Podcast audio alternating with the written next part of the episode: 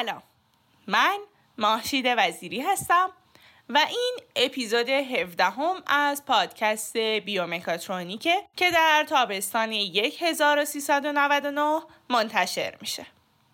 پادکست بیومکاترونیک توسط دانشجویان مهندسی برق از دانشگاه خاج نصیرالدین توسی تهیه میشه و در هر قسمت یک موضوع در زمینه فناوری های هوشمند سلامت مطرح و بررسی میشه.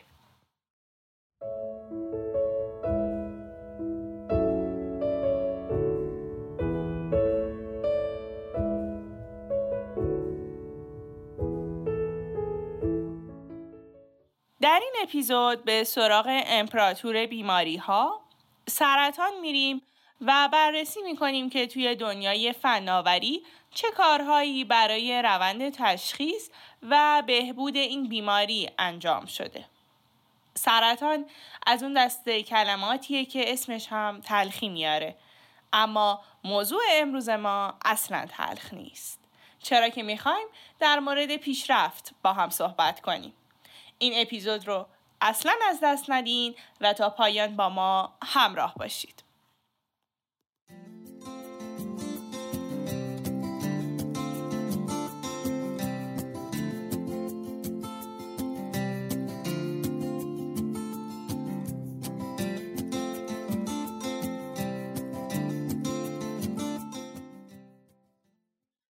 سرطان از اون موضوعاتیه که هممون جسته و گریخته توی اخبار روزمره که می‌خونیم چیزهایی در موردش شنیدیم. بعضی از این باورهایی که شنیدیم مبنای علمی داره. مثلا خبری تحت عنوان آنتی اکسیدان گوجه احتمال بروز سرطان رو کم می‌کنه یک باوری هست که مبنای علمی داره و طی تحقیقات بهش رسیدن و بعضیاش هم باورهای غلطیه که میشنویم مثلا علت اصلی ابتلا به سرطان وراست برای رفع همه این ابهامات لازمه که یه تعریف علمی و دقیقی از سرطان داشته باشیم. در ابتدای بحث یه نکته جالب در مورد این بیماری خرچنگ بهتون بگم. سرطان اصلا یه بیماری جدیدی نیست و وجودش حتی توی دستنوشته های مصریان باستان هم دیده شده. حالا ممکنه به دلیل سبک زندگی یا همون lifestyle ی که داریم سرعت رشدش توی دوران ما بیشتر شده باشه. ولی این اصلا چیزی نیستش که مختص دوره ما باشه. حالا این سرطان چی هست؟ سرطان یک بیماری ژنتیکیه. وقتی بحث ژنتیک به میون میاد ذهن اکثریتمون به سمت وراست میره. ولی خب جالبه بدونید تنها 5 تا 10 درصد موارد سرطان ارسی بوده و باقی موارد علتهای دیگه ای داشته. این علل چی و چجوری باعث میشن سرطان یه بیماری ژنتیکی باشه رو الان خدمتتون توضیح میدم.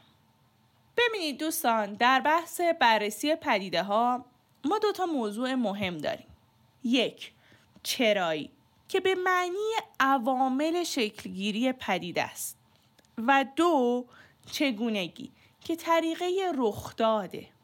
در مبحث سرطان برای موضوع اول از سرطان نمی‌تونیم بپرسیم چرا. چون علت قطعی تا لحظه انتشار این پادکست برای سرطان بیان نشده. ولی خب گمان زنی هایی هست که چه چیزهایی احتمال بروز سرطان رو کم یا زیاد می‌کنه. مثلا مصرف سیگار و مشروبات الکلی احتمال بروز سرطان ریه و سرطان معده رو افزایش میده. اما در مورد موضوع دوم چگونگی رخداد سرطان ما جواب قطعی داریم. چگونگی شکلگیری سرطان برمیگرده به اختلال تو سیستم ژنتیک انسان. به همین خاطرم هست که ما میگیم سرطان یه بیماری ژنتیکیه. ما برای اینکه بتونیم بهتر تشخیص بدیم و درمان درستی داشته باشیم لازمه که بدونیم همه چی از کجا شروع میشه. جایی که سرطان شروع میشه جایی به اسم ژنتیک سرطان.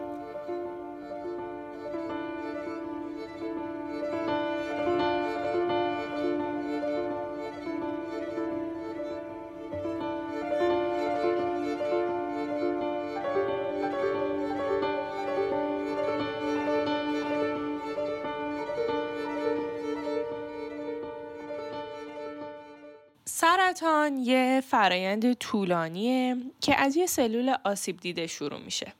بدن ما از حدود 70 میلیارد سلول ساخته شده و برای رشد و بقا نیاز به تکثیر سلولی داره. زمانی که بدن به افزایش تعداد سلول ها نیاز داره، پیام هایی برای تقسیم سلولی به اونها میفرسته. سلول ها با دریافت این سیگنال در ابتدا ماده ژنتیکی خودشون یا همون دی ای رو دو برابر می‌کنن و بعد به دو تا سلول کاملا یکسان تقسیم میشن. اگر یادتون بیاد تو انیمیشن های کارتونی یه گلوبول قرمز میشه دو تا، دو تا میشه چهار تا و الی آخر. وقتی فرایند تکثیر سلولی تموم بشه، بدن پیام هایی برای توقف تکثیر سلولی به سلول ها میفرسته و همه چی تموم میشه. این یه فرایند کاملا منظم و هماهنگ. مثال اینیش هم که تجربه کردیم رانندگیه. تصور کنین پشت فرمون نشستین توی حالت عادی برای افزایش سرعت پا روی پدال گاز و برای کاهش سرعت پامون روی پدال ترمزه. حالا فکر کنین ماشین دچار نقص فنی شده و بدون فرمان شما سرعت ماشین افزایش پیدا می‌کنه و یا هر چی پدال ترمز رو فشار میدین توقفی صورت نمی‌گیره.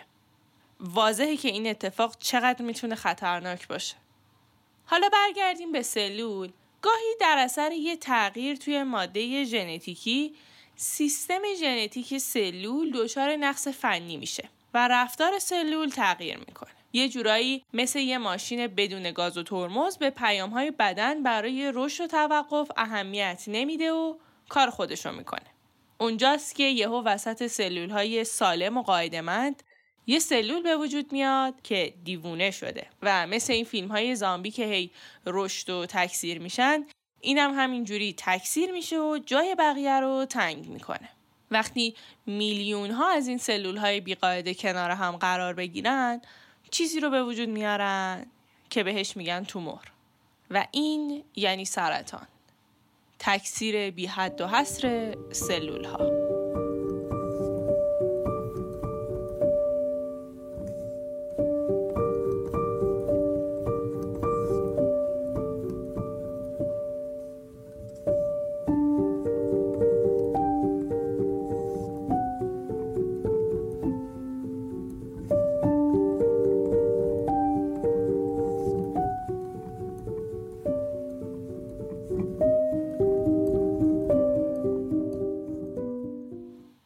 حالا ممکنه سوال پیش بیاد که چی میشه یه سلول دیوونه میشه.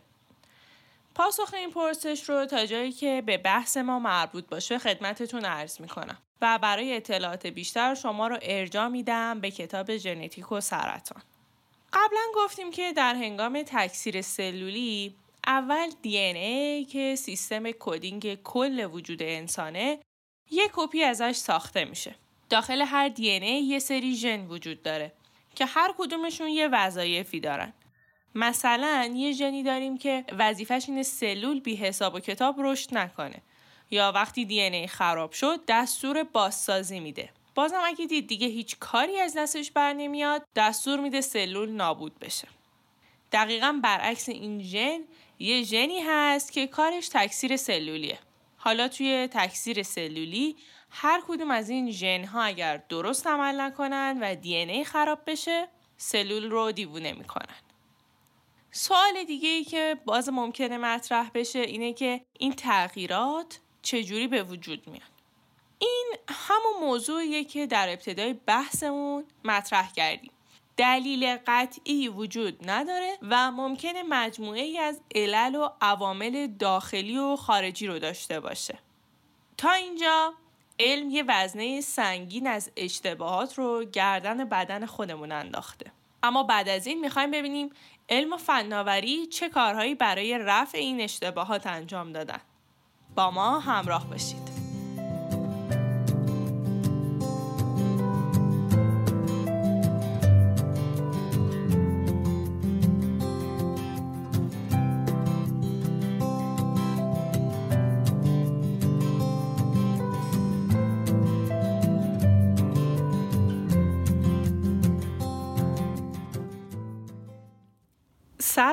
سرطان دومین عامل مرگ و میر توی جهانه و توی ایران سومه. همین یه نکته نشون میده که چقدر درمان این بیماری حائز اهمیته. برای درمان سرطان سه تا روش رایج وجود داره. اولین روش جراحیه. جراحی مؤثرترین و سریعترین درمان برای تومورهایی که توی مراحل اولیه رشدشون هستن و هنوز گسترش پیدا نکردن. این تنها راه قابل اعتماد برای حذف کامل یه توموره. اما با همه اینا تضمینی توی برداشته شدن کلیه بخش های میکروسکوپی تومور که ممکنه گسترش پیدا کرده باشه وجود نداره. به همین خاطر هم هست که جراحا بخش های بزرگتری از بافت های سالم اطراف تومور رو هم برمیدارن. احتمال داره انجام این کار برای تومورهایی که توی لایه های نازک یا درون بافت های اساسی قرار دارند مثل اعصاب یا اندام ها غیر ممکن باشه. دومین روش رادیوتراپیه.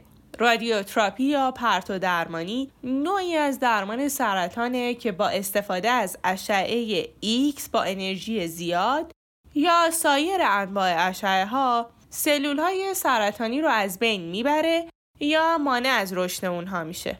دو نوع پرتو درمانی وجود داره. توی پرتو درمانی خارجی با استفاده از دستگاهی خارج از بدن اشعه به سمت توده سرطانی تابیده میشه. توی پرتو درمانی داخلی یه ماده رادیواکتیو که در داخل سوزن، سیم یا کاتر قرار داره مستقیما در داخل توده سرطانی یا نزدیک اون قرار داده میشه. نحوه انجام پرتو درمانی وابسته به نوع و مرحله سرطانه. آخرین روش هم شیمی درمانیه. توی این نوع از درمان با استفاده از دارو به دنبال از بین بردن سلول های سرطانی یا جلوگیری از تکثیر اونها هستیم. زمانی که شیمی درمانی از طریق دهن یا تزریق داخل رگ و عضله تجویز میشه دارو وارد جریان خون میشه و به سلول های سرطانی توی سرتاسر سر بدن می‌رسه این شیمی درمانی رو میگیم شیمی درمانی سیستمیک.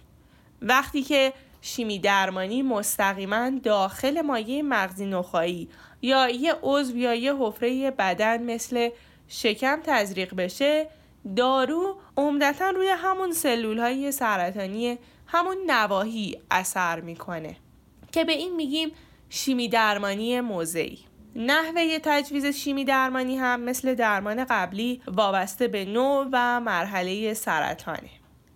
برای درمان بهتر سرطان تشخیص زود هنگام این بیماری اهمیت خیلی زیادی داره. هرچه سرطان رو توی مراحل ابتداییش تشخیص بدیم زودتر می‌تونیم از تقسیم و رشد اون توی بدن جلوگیری بکنیم. آزمایشات مختلفی هم برای تشخیص سرطان استفاده میشه که می‌تونه نوع و مرحله رشد اون رو به ما نشون بده. از تست های اولیه چکاپ بدن گرفته تا آزمایش خون. درسته که علم دارو و پزشکی پیشرفت روزافزونی رو داره. اما هنوزم روش هایی که برای درمان استفاده میشه علاوه بر پرهزینه بودن آسیب های زیادی رو هم به بدن وارد می‌کنه. بسیاری از سلول های سالم بدن رو هم از بین می‌بره. عوارض شیمی درمانی و رادیوتراپی باعث فرسایش بافت های سلولی میشه و بدن رو به مرور زمان به نابودی میکشونه. با خیلی از افرادی که تجربه درمان سرطان رو داشتن وقتی صحبت بکنیم تجربه مشترک همشون درد طاقت فرساه. و خیلیاشون میگن ما دیگه توان سابق رو برای انجام کارها نداریم و بدنمون تحلیل رفته. همه اینها رو بذاریم کنار اینکه توی خیلی از کشورها دارو و آزمایشات تشخیص گرون و در دسترس نیست. تازه بعد از این همه سختی بازم احتمال گرفتن نتیجه قطعی وجود نداره. شاید برای همین سختی است که سرطان توی تقویم برای خودش یه روز داره. چهار فوریه روز جهانی سرطانه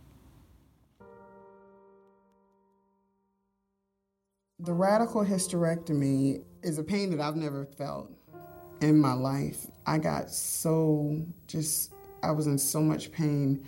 Pain was like just so unbearable. And I think that's the one time during my whole journey with this cancer life that I actually gave up.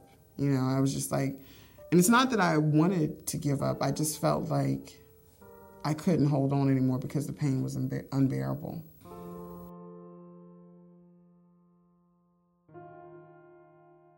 Although we think that we can get mainly cancer cells with chemotherapy, sometimes we'll have off target effects on those other sensitive cells. Most people are very um, fearful of starting chemotherapy, often because they've been touched by cancer at some point in their life.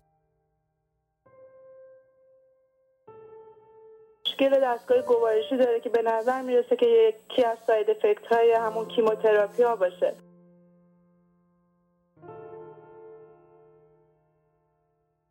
شیب درمانی استفاده می‌کنم. خیلی عوارض دارم بدن درد دارم کمر درد دارم بیاشتهایی دارم خیلی خسته میشم زود سردرد دارم بالت تهوع می‌گیرم.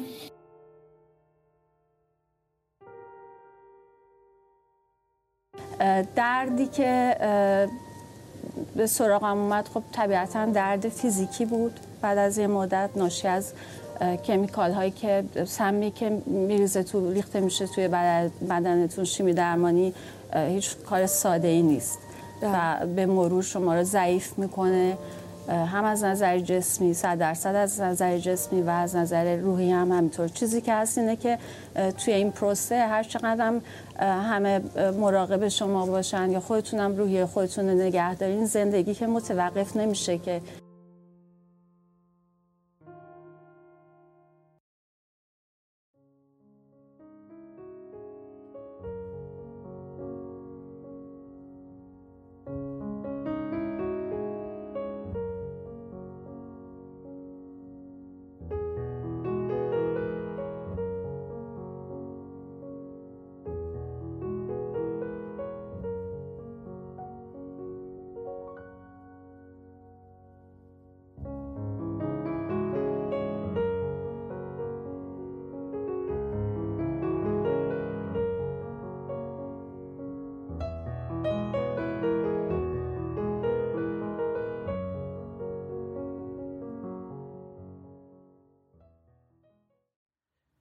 درسته. زندگی متوقف نمیشه. مهندسی پزشکی و فناوری های بیومکاترونیک به کمک ما اومدن تا تحمل دردهای ناشی از بیماری برای ما راحت تر بشه و حتی توی آینده دیگه هیچ بیماری درد رو تجربه نکنه. یکی از موفق ترین فناوری هایی که برای درمان معرفی شد کشف سلول های سرطانی خون با یه سیم مغناطیسی دانشمندا سال هاست که به دنبال پیدا کردن راههایی تا به کمک یه آزمایش خون ساده بتونن وجود سرطان رو توی مراحل ابتدایی مشخص بکنن. یکی از این راهها پیدا کردن سلول های سرطانی توی جریان خونه. با دونستن اینکه تعداد این سلول ها توی خون بسیار کمه پس پیدا کردن اونها هم به همین راحتی ها نیست. تازگی ها محققای دانشگاه استنفورد راه جدیدی برای کشف سلول های سرطانی توی خون فرد بیمار پیدا کردن. توی این روش سلول های سرطانی که از بافت اولیه سرطانیشون جدا شدن و توی جریان خون رها شدن توسط یه سیم مغناطیسی که توی مسیر جریان خون درون رگی قرار گرفته جذب میشن. محققا اول اون نانوپارتیکل ها یا ذرات بسیار ریز مغناطیسی شده رو به یه آنتیبادی خاص وصل می‌کنن. این آنتیبادی باید به نحوی طراحی و تهیه شده باشه که تنها به سلول های سرطانی خاص متصل بشه. با تزریق این نانوپارتیکل ها به خون اونها به سلول های سرطانی متصل میشن و باعث میشن که سلول های سرطانی به سیم مغناطیسی جذب بشن.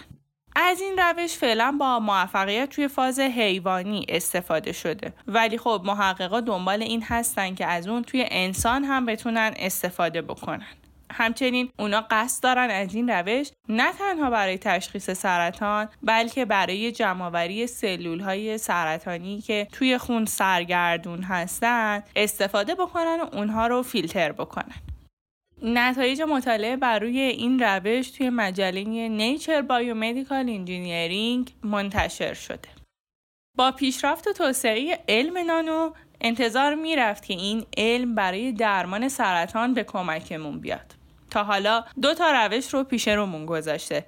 استفاده از نانو ذرات و نانو ربات ها فناوری نانو همون جور که از اسمش برمیاد با اجسامی به ابعاد نانو سر و کار داره. نانو ذرات توی موارد مختلفی مثل رسوندن دارو به سلول های سرطانی بیرون کشیدن عامل سرطان از سلول حمله به سلول های سرطانی و بالا بردن حساسیت سلول های سرطانی برای تصویربرداری و مشاهده دقیقتر اونها کاربرد دارند. نانوذرات دارای پتانسیل خوبی برای پیشگیری، تشخیص و حتی درمان سرطان هستند. پیشرفت توی این زمینه می‌تونه درآمدزایی و کاهش هزینه ها رو در پی داشته باشه.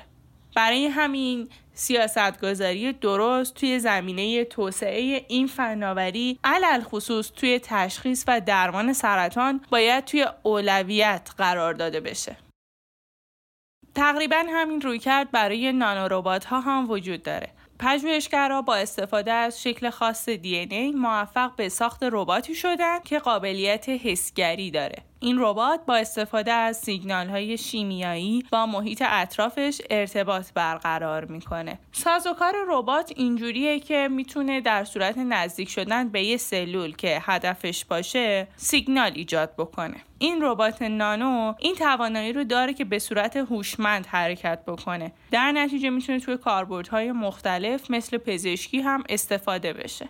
خب ما این ربات ها رو می‌تونیم توی محیط بافری با غلظت های مختلفی قرار بدیم و رفتار اونها رو با استفاده از روش تفرق نور متحرک کنترل بکنیم اگر همه این صحبت هایی که داشتیم رو کنار هم بذاریم به این نتیجه می رسیم که این ربات ها قابلیت استفاده برای مقابله با تومورهای سرطانی رو دارند. برای این کار باید ربات ها رو به همدیگه وصل بکنیم و یه فضای توخالی بین ربات ها ایجاد بکنیم که مولکول هایی با خواص دارویی رو درون این حفره ها قرار بدیم. ربات توی بدن پخش میشه و به تومور می‌رسه. با استفاده از یه عامل خارجی ساختار توخالی از هم باز میشه و محتویات دارویی توی همون سلول هدف که اینجا میشه سلول سرطانی پخش میشه. همچنین با این فناوری می‌تونیم روش های درمانی مصنوعی رو برای شرایط مختلف ایجاد بکنیم. خبر خوبش اینجاست که دیگه سم به مقدار زیادی وارد بدن نمیشه و هدفمند به خود همون سلول های سرطانی میره. اینجوری دیگه سلول های سالم درگیر ماجرا نمیشن و از درد شیمی درمانی خبری نیست. و بهترش این که بدن هم زودتر می‌تونه سر پا بشه. همه تکنولوژی هایی که معرفی کردیم از جدیدترین تکنولوژی ها برای درمان و تشخیص سرطانه و خیلی از عوارض روش های رایج را ندارن. اما خب ما یه فناوری در دسترس در نیاز داریم. فناوری که دنیا رو داره می‌گیره و به متخصصینش روز به روز اضافه میشه. فناوری Artificial Intelligent یا همون هوش مصنوعی.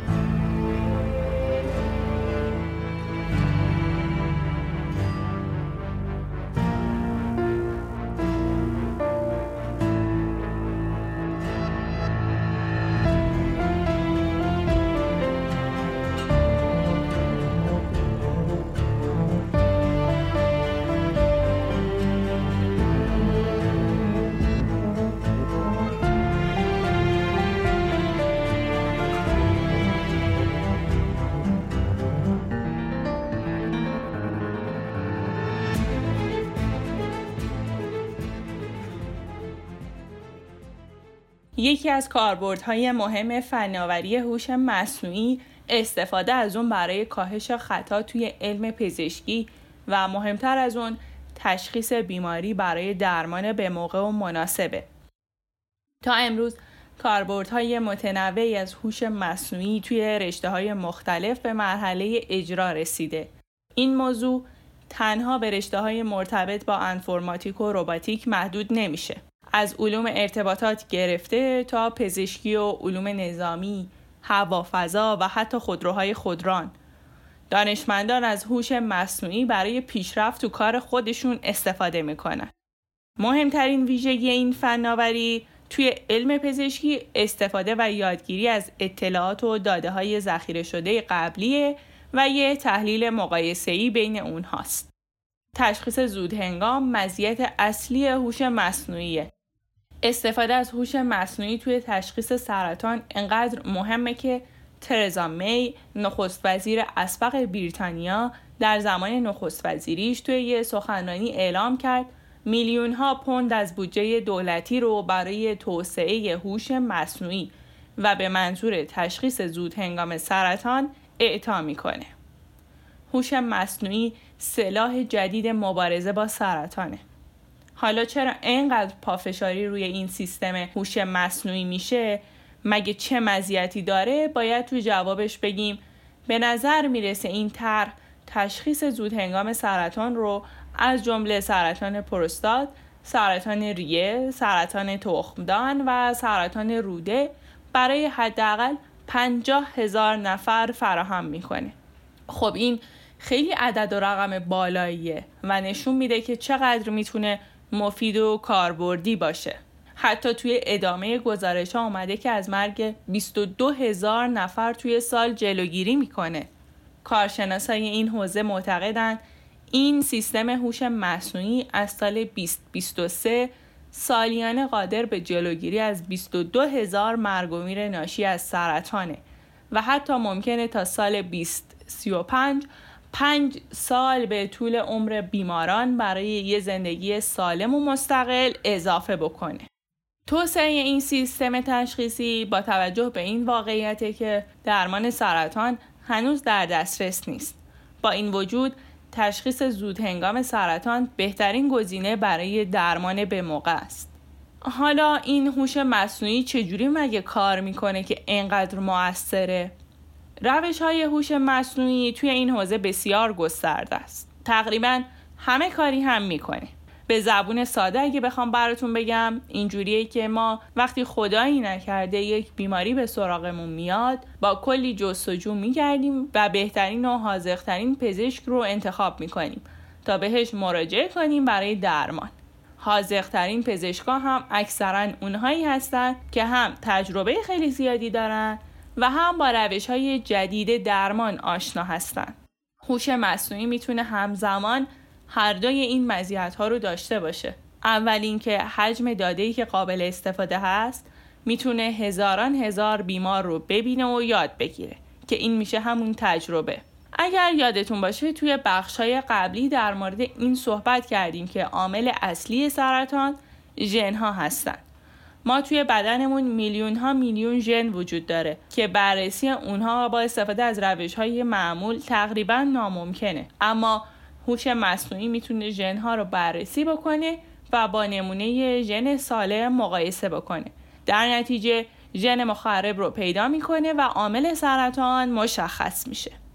اگر به هوش مصنوعی علاقه مندین و به دنبال اطلاعات بیشتر ازش هستین بهتون پیشنهاد می‌کنم از کتاب هایی که توی معرفی پادکست گذاشتم استفاده کنید.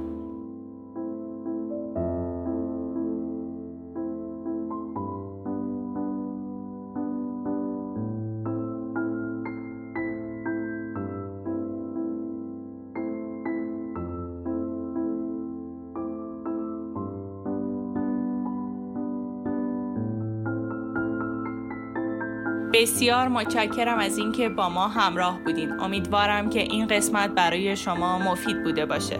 در پایان امیدوارم که سالم و سلامت باشید و اگر خدایی نکرده در بستر بیماری هستین به زودی سلامتیتون رو به دست بیارید.